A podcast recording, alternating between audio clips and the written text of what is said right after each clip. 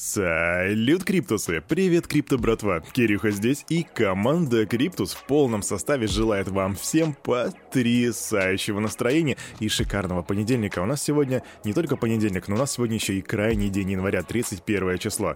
А теперь рассказывайте, успели заценить наш новый стиль? В Ютубе, в Телеге, в Инстаграме и даже в ТикТоке в вашем любимом мы поменяли стиль. Теперь мы супер модные. Короче, а что мы делаем? Мы сейчас переходим к обзору рынка, да, распакуем его, а потом посмотрим, что у нас там по новостям, что скопилось за субботу и воскресенье. Раз, два, три, погнали. Ву! Ну что, давайте распакуемся и сперва зайдем на Crypto Bubbles. Э, да. Дневная статистика показывает нам сугубо красный цвет. Тут и секрет минус 11,1%, и Луна 12,2%, и Дот просел. Короче, ребятки, в среднем примерно минус 9, минус 10% практически по всем позициям.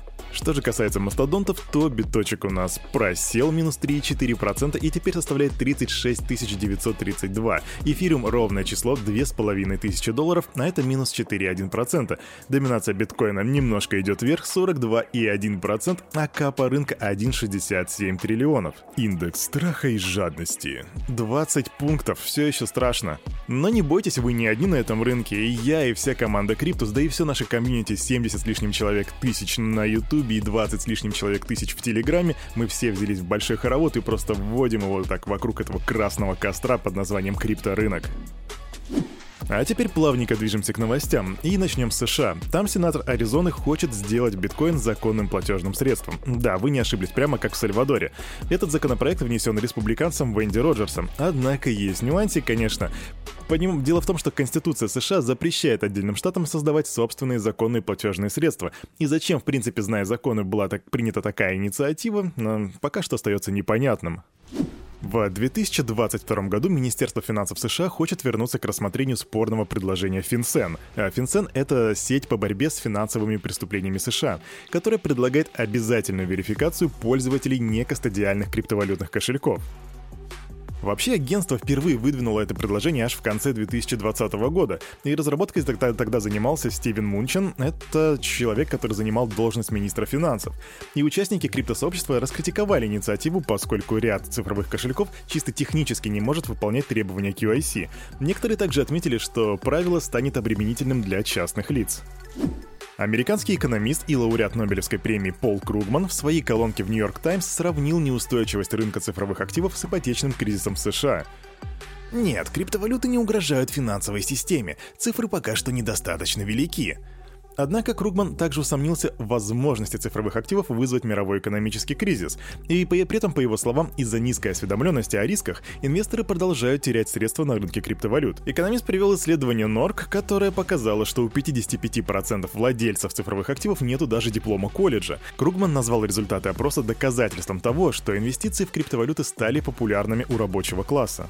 Ну да, прикольно, раз у тебя нету диплома, то все типа иди гуляй с инвестицией. Вообще в США очень модно сейчас гнать на всякие там дискриминации, поэтому эта дискриминация, парень у микрофона, считает, что это дискриминация по образовательному признаку, educational фобия, короче. И этот человек, он educational фоб. Но если Кирюхе понести чушь у микрофона и подвинять людей во всяких фобиях это как пить дать, то есть серьезные ребята по типу Алекса Гладштейна, которые раскритиковали эту колонку, отметив газлайтинг со стороны экономиста. А также, по мнению профессора философии Рид колледжа и сторонника биткоина Троя Кросса, суть послания Кругмана заключается в том, что только богатые достаточно умны для инвестиций в криптовалюты. Сделать это незаконным для всех остальных. Но сам Кругман, богатый белый нобелевский лауреат, пропустил класс активов стоимостью в 3 триллиона. Да, видимо, все-таки чувак, не подумав, написал свою колонку. Кстати, насчет неопытных инвесторов. А, согласно данным Into the Block, адреса, на которых биткоин хранится менее месяца, сократили свою позицию на 36%. Это значит, что инвесторы купили биткоин недавно по более высоким ценам, а после его серьезного падения они решили его слить. То есть чисто ребята залезли туда со спекулятивным интересом, подумали, что ну вот сейчас биточек должен рвануть, а он пошел вниз, что в принципе логично и так всегда бывает. Но зачем сливать активы, тоже непонятно. Ходл, ребята, ходл. Ориентированный на борьбу с COVID-19 в Индии, фонд Crypto Relief вернул Виталику Бутерину часть средств, которые он пожертвовал организации. Стороны решили, что сооснователю Ethereum может действовать более оперативно, поскольку не ограничен местным законодательством.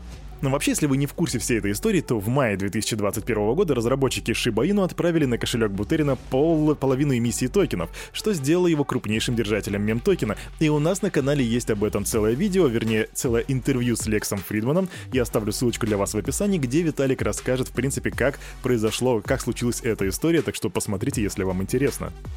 А вообще меня персонально убивают такие вот законы, но типа есть Индия, есть огромное количество людей там, которые заболевают ковидом, там огромное перенаселение, и тут просто они берут и возвращают с фонда, да, с благой целью, они, у которого благая цель, они возвращают оттуда бабки, пускай в цифровом активе, пускай и в мемном токене, но все равно.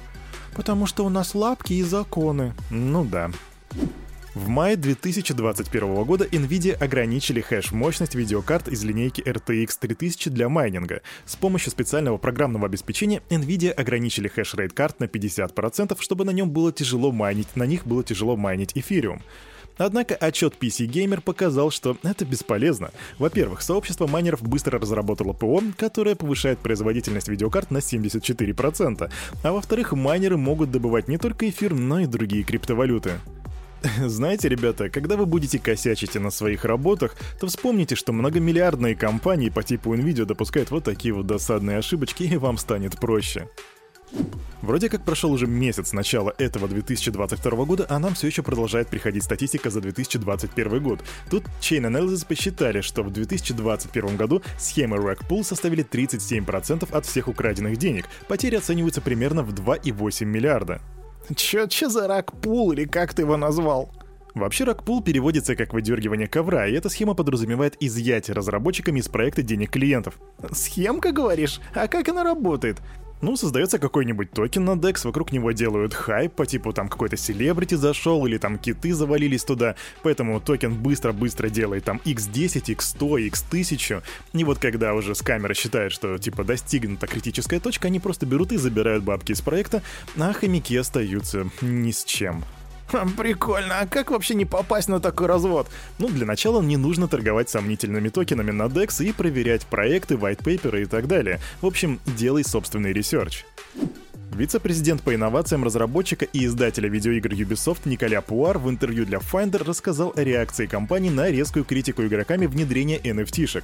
А мы твердо верим, что Quartz и Dix — это развитие в правильном направлении, так что интеграция продолжится. Очевидно, мнения фанатов помогут нам адаптироваться, это будет наш следующий шаг.